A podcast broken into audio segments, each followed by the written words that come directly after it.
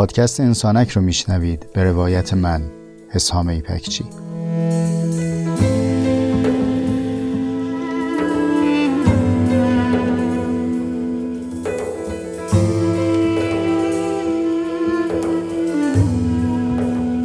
پادکست انسانک مجموعی از جستارهای صوتی است که توی اون تجربیات زیسته و روزمرگی هامون رو با عمقی کمی بیش از معمول روایت می‌کنم.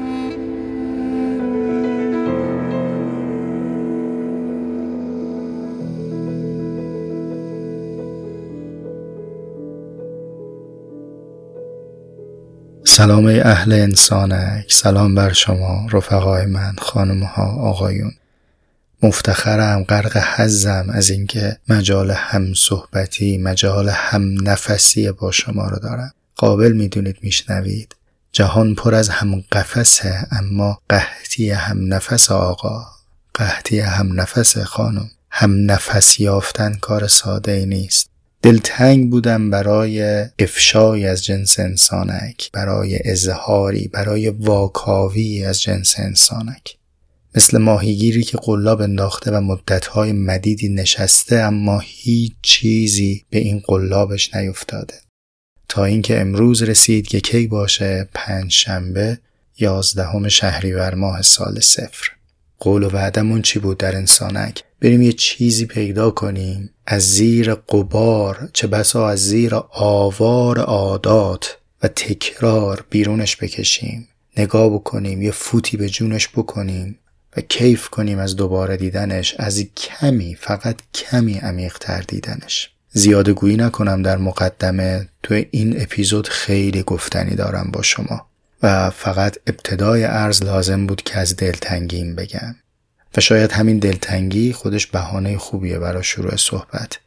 رفقای من عجب شانسی آوردیم عجب خوش اقبالیم که ما در عصری در دوره از تاریخ مشغول زیستنیم. نوبت بودن وقتی به ما رسیده که آدمیزاد کلمه ای داره به نام دلتنگی. آیا تصور کردید آدمی از بد و بودن از نخستین گونه ای که او رو به نام آدم می‌شناسیم برای این احوال برای این طور بودن نام داشته اون رو میشناخته. اینطور نبوده که گاهی به قصه های کلمه ها فکر می‌کنم به اون اولین کسی که حس می‌کرده در جانش چیزی داره چنگ می‌زنه. بعد این چنگ بوده تا وقتی که کسی میومده بعد یه نگاهی به برابالای اون کس می‌کرده آروم می‌گرفته. باز اون کس ازش فاصله می‌گرفته میشوریده جانش.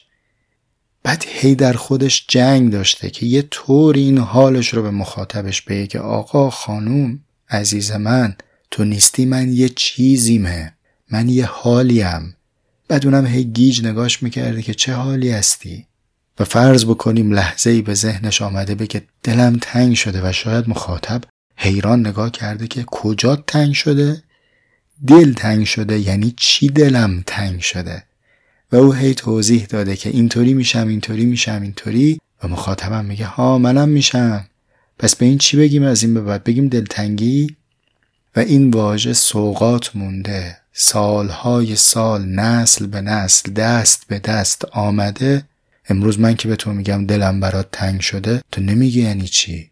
کلمه برامون آشناست. کلمه برامون کاشفه. بر نوعی از بودن. من میگم دلتنگی تو در میابی که در چه حالم. کم شانس و اقبالیه که ما برای این احوال کلمه داریم.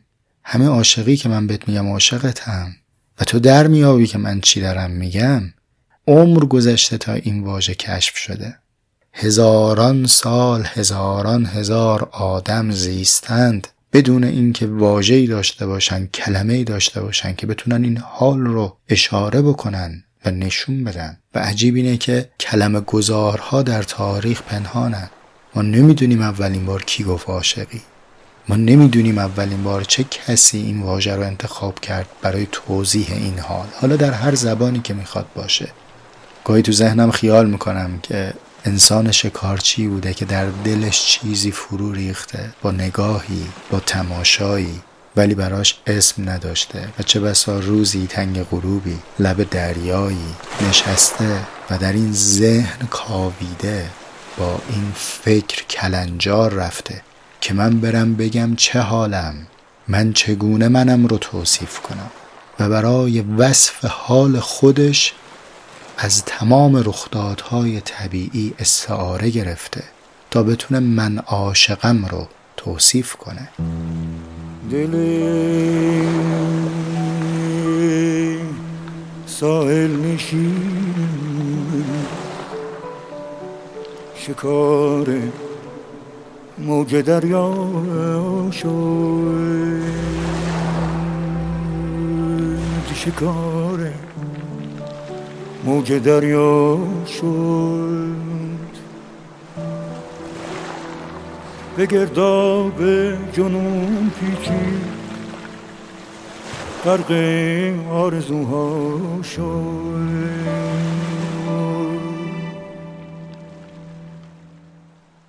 یه مقدمه ارز بکنم خدمتت. یک کوچولویی هم احتیاج به توجه و تمرکز داره. این گردنه رو با هم رد کنیم بقیهش دشت و دمنه. ببین وقتی از زبان صحبت می‌کنیم از چی داریم حرف می‌زنیم؟ میریم کلاس زبان چی میآموزیم؟ میریم با آداب و مهارت‌های بهرهگیری از کلمات آشنا میشیم برای اینکه بتونیم منظور خودمون رو به دیگران برسونیم. وقتی میگیم دستور زبان منظورمون چه دستوریه؟ دستوری که از متن یک جامعه بر اومده. یک جامعه ای در طول سالیان متمادی پذیرفته که با یه آدابی با یه چینشی با یه انضباطی کلمات رو به هم ببافه که معنای مورد نظرش رو بتونه به دیگری انتقال بده. خب حسام تو داری از این زبان صحبت می‌کنی؟ نه داداشم نه آبجی من. من یه مرحله از این عقب ترم عقبتر یعنی ریشه ای تر ببین عزیز من و توی آدمی یه قابلیتی داریم که می توانیم چیزهایی رو از هم متمایز کنیم و آنها را بنامیم. این قوه بهرهمندی از زبان چیزی است که من انسان رو انسان کرده.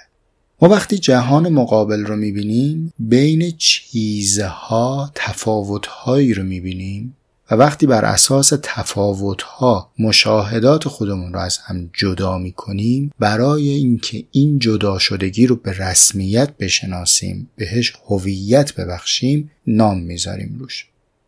شاید امروز برای من و شما حتی تخیلش مشکل باشه ولی واقعا روزگاری بوده که آدمیزاد این سقف آبی بالای سرش رو که نگاه می‌کرده به یک چیز توجهش جلب می شده رفته رفته آن لکه سفید وسط صفحه آبی رو بهش گفته ابر. حالا در هر گویشی بهش گفته باشه ابر یا بهش گفته باشه کلاود. توجه به این لکه سفید به مرور اتفاق افتاده.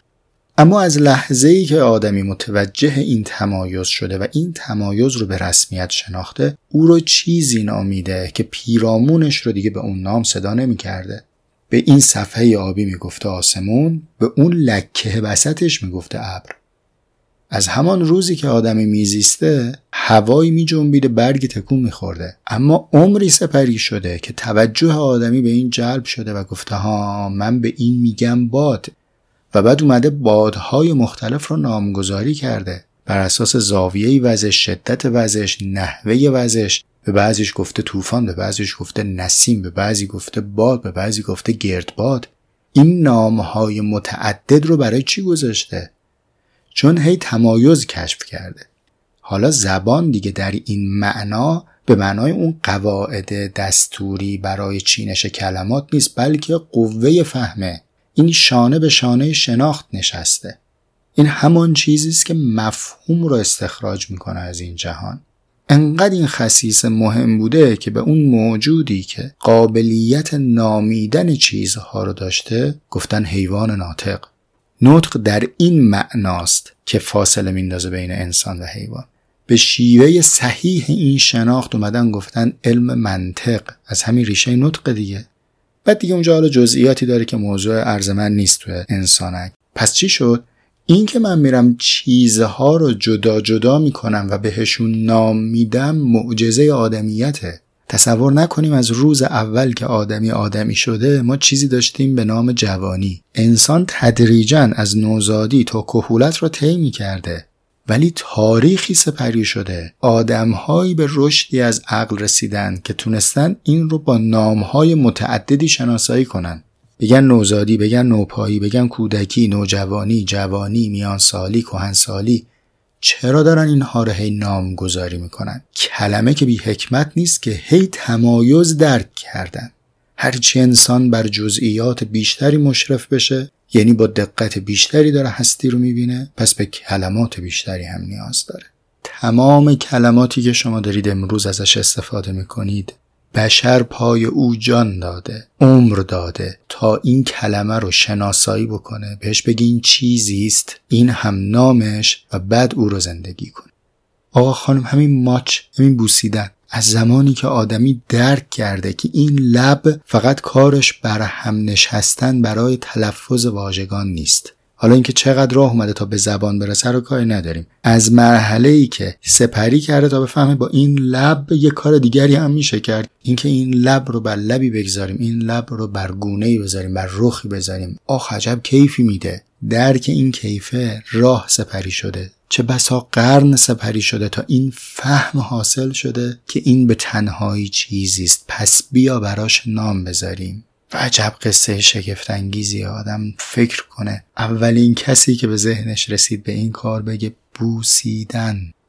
خیلی قبلتر انسان بویدن رو تجربه کرده ها. این حز نهفته در لب رو هم تجربه کرده. فقط کلمه نداره. از زمانی که روش کلمه گذاشتن شد بوسه بوسه تبدیل شد به چیزی فهمیدنی درک کردنی طلب کردنی. و تازه از این لحظه است که بوسه قیمت پیدا می‌کنه. جان را به تمنای لبش بردم و نگرفت. گفتم بستان بوسه بده. گفت گران شد. جان را به تمنای لبش بردم و نگرفت. گفتم بستان بوسه بده. گفت گران شد گران شد. جان را به تمنای لبش بردم و نگرفت نگرفت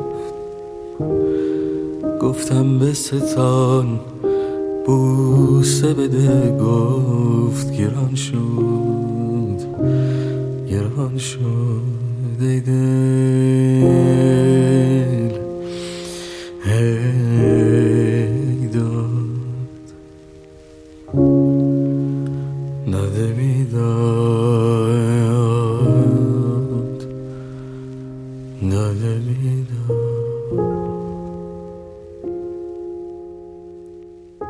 چرا به کلمه احتیاج داریم؟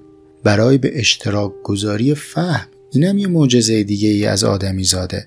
ما دریافتیم که فهم خالی خالی نیست هر کی بر واس خودش بفهمه. فهم رو باید دست به دست کرد. فهم رو باید عرضه کرد تا حاصل بشه. یک دستاورد جمعی است. در تاریخ داره اتفاق میفته. برای اینکه این اشتراک گذاری شکل بگیره ما به کلمه نیاز داریم.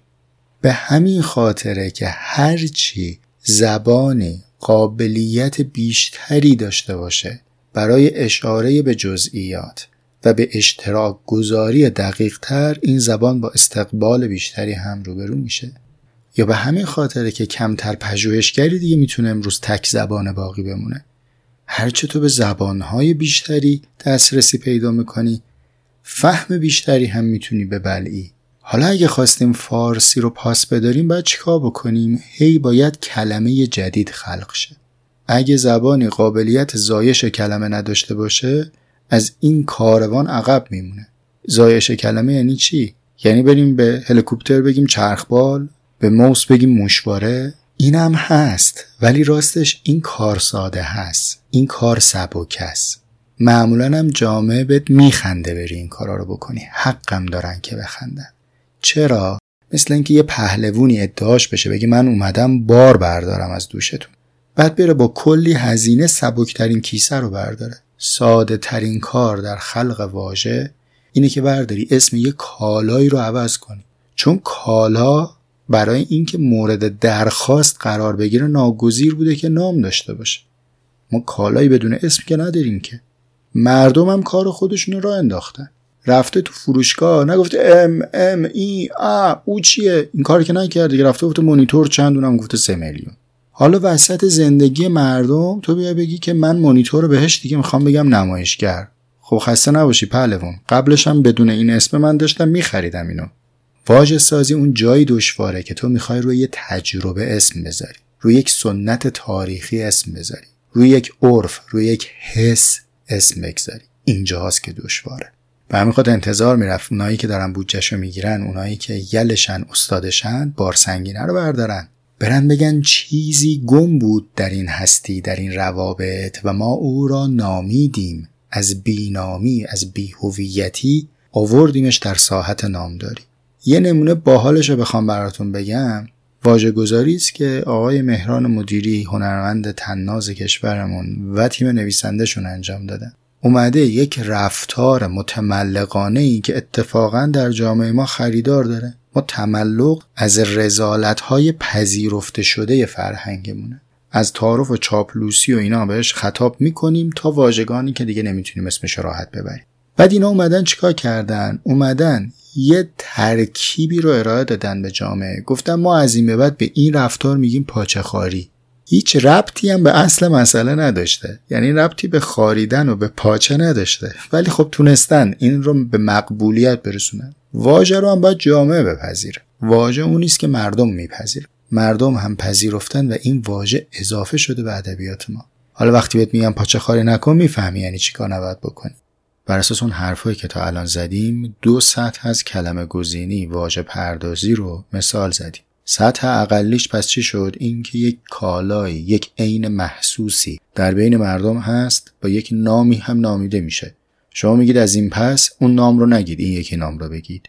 این حد اقله بالا دست کالا رفتاره یک رفتاری بین مردم شایع هست اما نام دیگری داره. شما نام پردازی می‌کنی کلمه پردازی می‌کنی یک واژه جدیدی رو پیشنهاد میدی برای همون رفتاری که بین مردم شایع هست. اما سطوح دیگری هم هست. از جمله اینکه رفتاری که گرچه شناخته شده است اما شایع نیست یا کمتر مورد توجهه. ما می‌تونیم کلمه گذاری بکنیم نامدارش بکنیم برای اینکه زین پس به او بیشتر از قبل متوجه بشیم.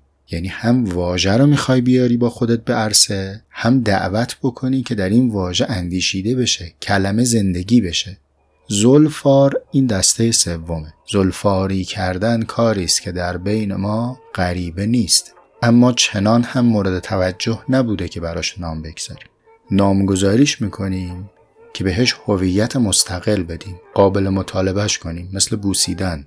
در موردش بیشتر می‌خوام بگم اما قبلش یک منظره دیگه در همین ساحت زبان رو با هم دیگه تماشا بکنیم. من چند جمله ازش بگم براتون بعد برسم به زلفار.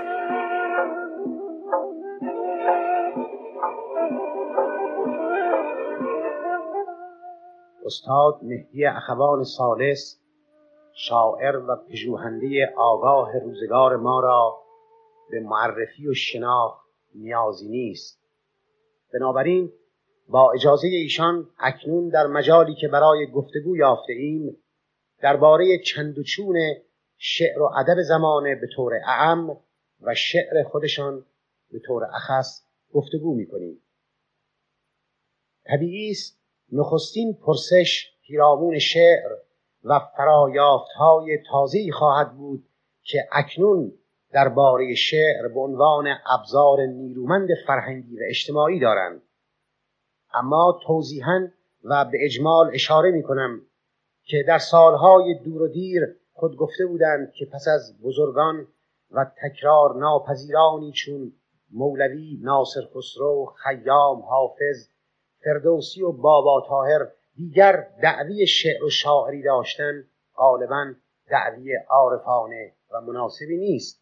بنابراین باید پرسید پس از آن همه سال آیا شما در تلقی خودتان تغییری دادید و یا همچنان به رغم فروتنی و خاکساری باز هم سرودهای خود را کار یا قطعه می نامید یا تا فرستین ای دل به جان بران آشکارای پنهان درود و اما سوالی که مطرح شد. نظر من در خصوص شعر تغییر چندانی نکرده و در مورد اون نامهایی که برده شد بیشتر اینها در مؤخره این اوستا مطالبی آمده است که دلایلی داشته است. کسانی که قلم به دست داشتن اون روزها نقد می نوشتند و اینها حمله کردند که چنین است و چنان و اینها. و حالا که ما چهار کلام صحبت کرده بودیم حرف زده بودیم درد دلی کرده بودیم با زمانه با مردم با خودمون و بعضی ها شرح مطلبی بود و عنوان کردن نکته و نظر کلی من هیچ تفاوتی نکرده. یعنی کلا همون است که گفتم که در واقع شر محصول بیتابی انسان در لحظاتی که در پرتو شعور نبوت قرار میده البته این مقصود فرض بفرمایید شعر حزل یا حجب یا نظائر اینها نیست چون اونجا دیگه انسان در پرتو شعور نبوت نیست.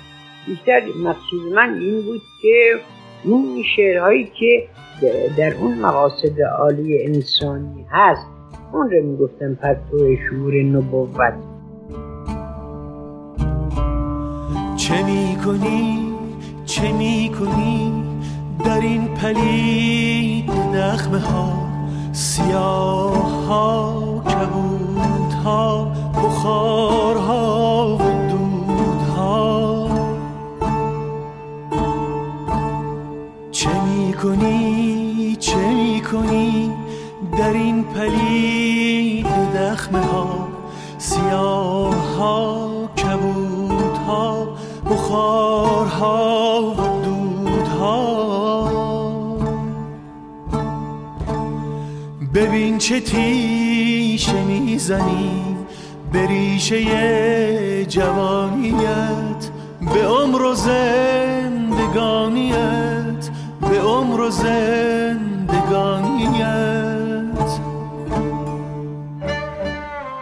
چه می کنی چه می کنی در این پلید دخمه ها سیاه ها کبود ها بخار ها و دود ها ببین چه تیشه می‌زنی به ریشه جوانیت به عمر و زندگانیت به هستیت جوانیت.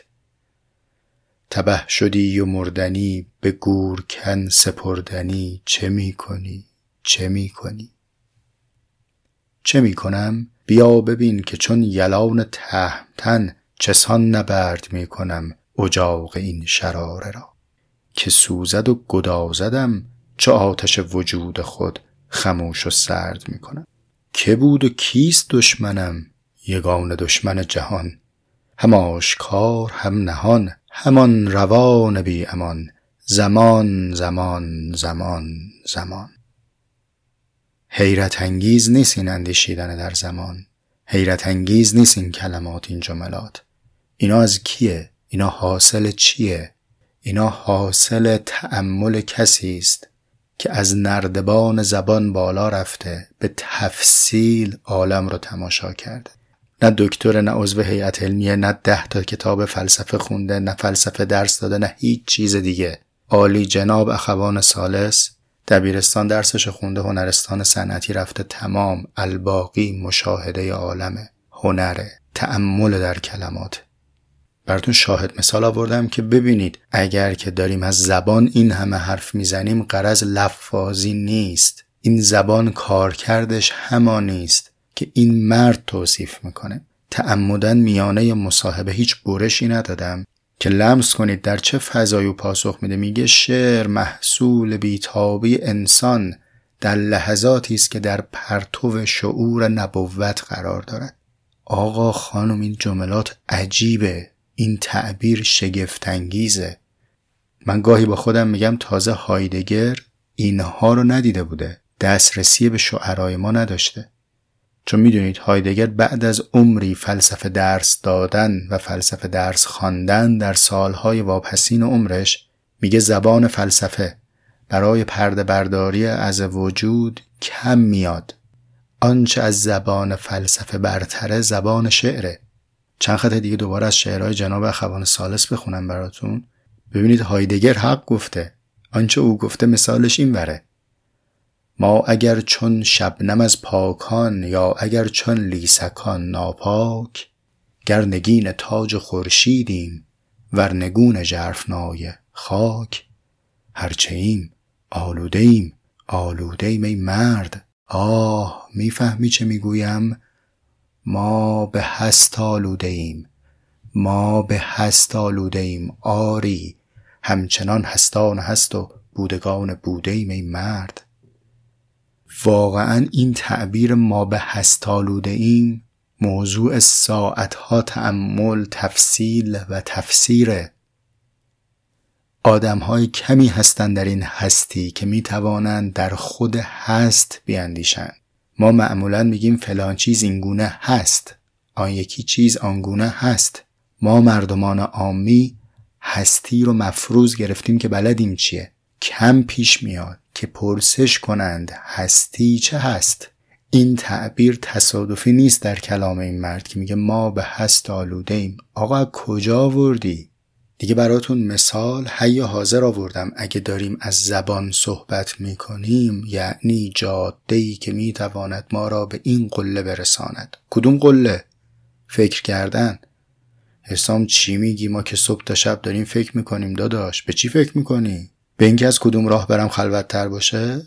ناهار چی درست کنم؟ چی بخرم؟ چی بفروشم؟ پولم زیاد شه؟ فلان کسک اونو گفت من بهش چی بگم اینا رو داری میگی فکر کردن؟ اینا فکر کردن نیست عزیز من. فکر یعنی مصاحبت با عالم. فکر یعنی توان مشاهده هستی و آوردن هستی به ساحت زبان. این فکره. این منظره آسمون و زمین در برابر چشم هممون هست. من و تو و اخوان و هایدگر و بغلی و اینوری اونوری همه داریم کوه و آسمون و ابر و بارون می‌بینیم.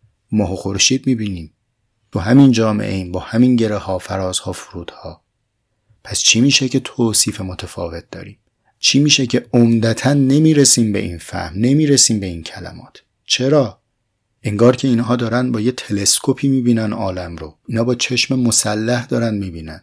الحق هم چشمشون مسلحه. مسلحه به تفکره. اینا فکر تمیز دارن.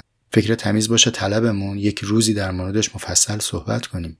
القصه این که فکر محکش ساده است. متفکر می‌تونین هستی رو بیاره به ساحت زبان. می‌تونه توصیف کنه. بازی اشاره دیگه هم بگم. آموزش یعنی این که ما یاد بگیریم بتوانیم هستی رو توصیف کنیم. هستی یعنی کجا رو توصیف کنیم؟ اولین چیزی که من باید بیاموزم که توصیف کنم خود منم. من باید بتواند من رو توصیف کنه. وقتی من حسام چهل ساله با این همه درس خوندن و تو کتاب لولیدن چون ارزه کار دیگه نداشتم هی کتاب ورق زدم وقتی به هم میگن حسام چته نمی‌تونم توصیف کنم چمه.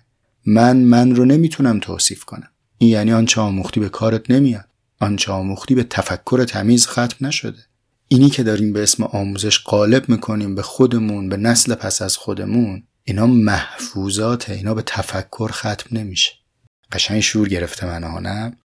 ببینید من این کلمه ها رو که می‌خونم این حرف ها رو که می‌بینم انگار در مرد روح میدمن. گاهی وقتا خودم اپیزودهایی که ضبط می‌کنم و بعدش گوش میدم می‌بینم که چقدر اولش بیحالم. سختم اصلا شروع کنم. بعد به اینجاها که می‌رسه دیگه پایین نمیام دیگه قشنگ گر گرفتم. خب چه می‌خواستم بگم؟ می‌خوام از زلفار بگم براتون. یه نفس تازه کنم منم از اوج فرود بیام و بعد بگم آن سرانجامی که اصلا بحث شروع شد تا به این انتها برسه. من یه پرسش دیگری رو کوتاه مطرح می‌کنم.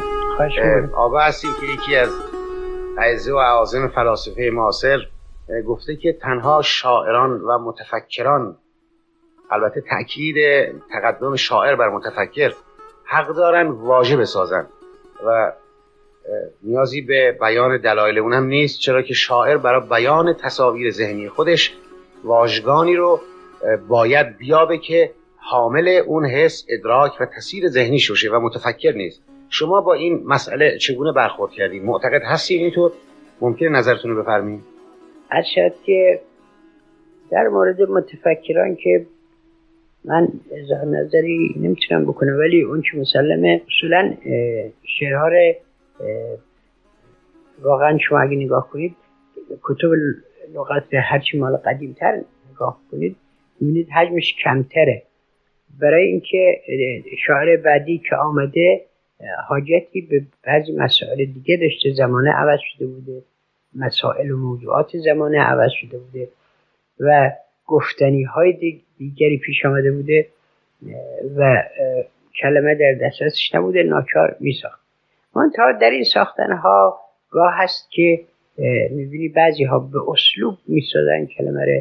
یعنی اگر چه کلمه نو هست یا در معنی تازه به کار می‌برن یا اینکه ترکیب تازه می‌سازند و در شعرشون میآورن یا بیرون از اسلوب. اونایی که بیرون از اسلوب و ذوق نمیپسند اینها پس زده میشه. اینه که حرف درست است که به نظر من میگه که هایدگر که البته او مقصد فلسفی داره. بله بله.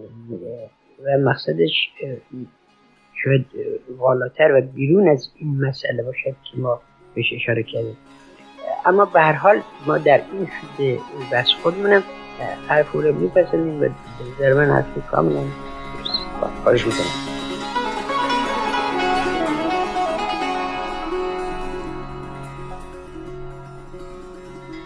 برای شما هم جالب بود که جناب اخوان سالس چه آگاهی داره بر اندیشه های دیگران و چقدر مطلعه با اینکه خاکسارانه بحث می‌کنه و متواضعانه ولی او به رغم اینکه پرسشگر اشاره نمی‌کنه می‌داند که این نظر نظر هایدگره تازه من این تیکه دوم مصاحبه رو خیلی خلاصه کردم. ایشون انبوهی از ارجاعات داره به شاعرای سابق و تحلیل می‌کنه که چگونه باید واژه سازی کرد تا واژه ماندگار باشه. اما اگر امروز از من بپرسند که فلانی به گمان تو در چه ساحتی ما بیشتر نیازمند واژه سازی هستیم؟ یا اگر هم مقایسه نکنم بگم بیشتر در چه ساحتی تو توصیه می‌کنی پیشنهاد می‌کنی که واژه سازی بشود؟ من میگم در عرصه روابط عاطفی. ما تو رابطه عاطفیمون برای محبت ورزیدن برای عشق ورزیدن با قحط کلمه روبرویم واژه کم داریم. بلخص برای روابطی که پامون رو زمینه اگر بخوایم رومانتیک حرف بزنیم غیر واقعی صحبت بکنیم چنان که حتی مفسرین هم حیران بمونن که این داره راجب آدمیزاد صحبت می‌کنه یا راجب آفریدگار منبع زیاد داریم در اشعارمون هست. اما اگر بخوایم همینطوری که داریم با هم زندگی می‌کنیم به سراغ واژه بریم و برای ابراز احساسات به یکدیگر دست به دامن کلمات بشیم کلمه کم میاریم. شما کلمات مهرورزانه ما رو مقایسه بکنید با انبوهی فحش. یعنی ما اگه تصمیم بگیریم به هم فحش بدیم کل سله ارهامو می‌تونیم به جا بیاریم. یعنی خواهر و مادر و پدر و داداش و عمه و خاله و همه سهم دارن. اما اگر بخوایم به هم ابراز عشق و ابراز دوست داشتن بکنیم چقدر کلمه داریم؟ برای آغوش گرفتن چقدر کلمه داریم؟ یه مثال براتون بزنم که برسم به زلفار. در زبان پرتغالی و برزیلی ما یک کلمه داریم. این کلمه معادل انگلیسی نداره. به نام کافونه. C A F U N E کافونه. این به چه معنایه؟ این به معنای نوازش کردن عاشقانه است. اما چه نوازش؟ کافونه نوازش زلف معشوق به آرامی و با سر انگشت. برای عجب چیز لطیفی واژه ساختن.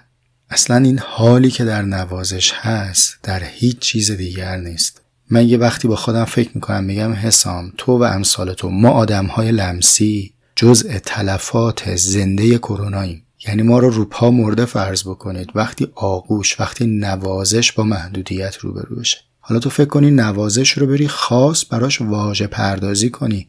نه هر نوازشی. نوازش عاشقانه به سرانگشت بر سر زلف یار. این چیست؟ این زلفار.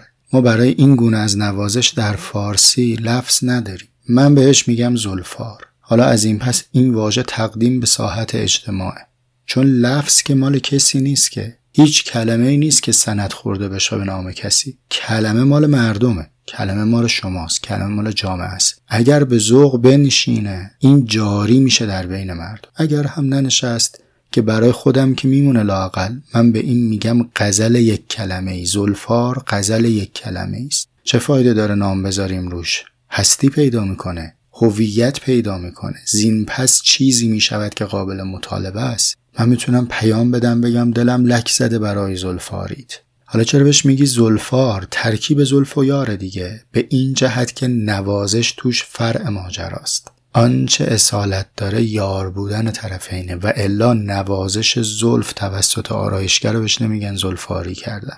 زلفاری اتکاع به رابطه عاشقانه و قلبی طرفین داره. ما برای انبوهی از روابط عاشقانه برای اشاقی که پاشون روی زمینه ما برای انبوهی از دوست داشتنی ها کلمه نداریم. ما برای بغل سفت از اینا که فشار میدی صدای چرق چرق استخون در میاد یا خیش ما واسه این کلمه نداریم. ما برای بوس یواش کلمه نداریم. ما برای اینکه پیشونی به پیشونی هم بذاریم همدیگر رو نفس بکشیم بو بکشیم کلمه نداریم. ما برای اینکه سر به شونه هم بذاریم مدتی سکوت کنیم هیچی نگیم. فقط ضربان قلب همدیگر رو حس بکنیم کلمه نداریم. چیزی که کلمه نداریم گمه. وقتی برای اینا واژه بسازید هویت پیدا می‌کنه. من یه زلفار به دلم رسید شما بیش از این پیدا بکنید. آغوش ما مثل سرزمینیه که شهرهاش نام نداره. وقتی نام نیست نمی‌تونیم به همدیگه آدرس بدیم نمی‌تونیم نشانی بدیم. باور کنید آدمهایی هستیم که سالیان سالی با هم زیستیم اما نقشه یا آغوش هم رو بلد نیستیم. چرا بلد نیستیم؟ چون کلمه نداریم چون بیان نداریم. و از از ما سالها با هم زیستیم ولی از روان هم بیخبریم از احوالمون حسمون بیخبریم. چرا بیخبریم؟ چون کلمه نگزیدیم برای بیانش. پس زلفاری کنیم تا تقدیر فرصت داده که دست ما به زلف یاری برسه ما از خودمون و از دیگران این حز رو دریغ نکنیم. حز زلفاری رو دریغ نکنیم. اما ختم عرض اول اینکه از زبان گفتیم و از ضرورت فکر کردن گفتیم آخرش رسیدیم به بغل و آغوش و نوازش. تفکری که زیستن رو برای ما زیستنی تر نکنه اطلاف وقت و عمره آن چیزی که فکر می‌کنیم و میاندیشیم رو باید تا کف زیستن بتونیم بیاریم و ازش استفاده بکنیم. تا سر بشقاب غذا تا تو رخت خوابی که می‌خوایم بخوابیم. این نکته اول. اما نکته دوم اینه که آن چیزی که می‌خوایم بهش هویت بدیم و بود داشته باشه باید در ساحت زبان قابل طرح بشه. الزامی هم نیست که این لفظ آفرینی که میشه لزوما از جانب جامعه مورد قبول قرار بگیره. آقا شما با یارتون شما با محیط اطرافتون شما با فضای کسب و کارتون شما با هر کلونی که براتون اهمیت داره در موضوعی که به گردش جمع شدید باید به ادبیات و کلمات مشترک برسید. اصلا علت این که میان برای کسب و کارها شعار تعریف می‌کنن مرامنامه تعریف می‌کنن دیدگاه و دورنما تعریف می‌کنن چیه؟ اینکه بتونن آرمان رو بیارن به ساحت کلمات و قابل بیانش کنن. پس این هم نکته دوم. و نکته سوم این که تعبیری که جناب اخوان سالس گفت خودش به تنهایی موضوع پادکست هاست. اینکه شعر حاصل بیقراری و بیتابی آدمی است آنگاه که در پرتو شعور نبوت قرار می‌گیره. چه دین باور باشیم چه نباشیم آن کسانی که تاریخ اونها رو به عنوان نبی شناخته مدعاشون برای بشریت این بوده که هستی رو به کلماتی بدل کردن که قابل توصیف بوده. این میشه شعور نبوت. حز عقل زمانی است که در این ساحت قرار می‌گیره می‌تونه کتاب هستی رو بخونه.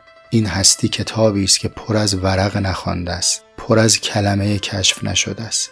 بلخص دوستای نوجوانتر من و جوانتر من که این کلمات رو میشنوید اشتهاتون رو زیاد کنید کم نخواین. شما کاشفان کلمات کشف ناشده این روزگار باشید من تفکیک نمی کنم بگم یا شاعران یا فیلسوفان. من میگم حکمت شاعرانه و شاعرانگی حکیمان است که می‌تونه این کشف انجام بده. یعنی چی؟ یعنی در حس چنان لطیف باشیم که نسیم روی ما خط بندازه. درک بکنیم اتفاقی که در این عالم میافته و در عقل چنان مجهز باشیم که هر آن چیزی که محسوس ما شد بتونیم تبیین کنیم در ساحت زبان. راه تمرینش هم دوگانه خانی است. یعنی هم باید اصول عقلی رو خوب خوند هم باید در معرض شاعرانگی قرار گرفت.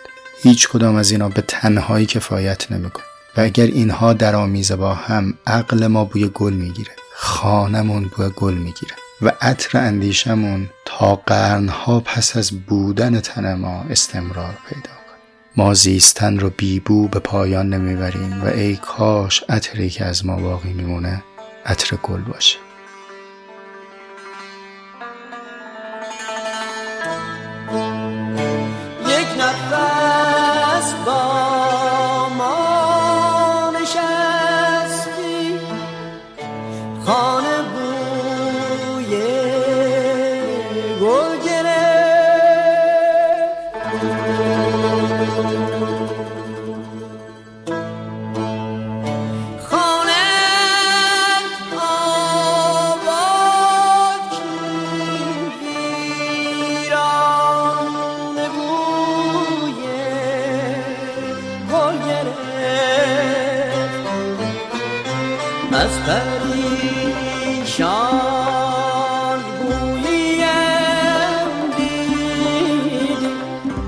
پریشان خاطرم.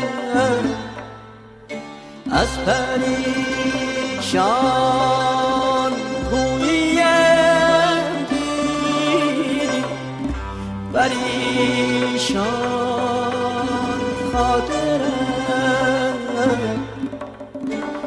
زلف خود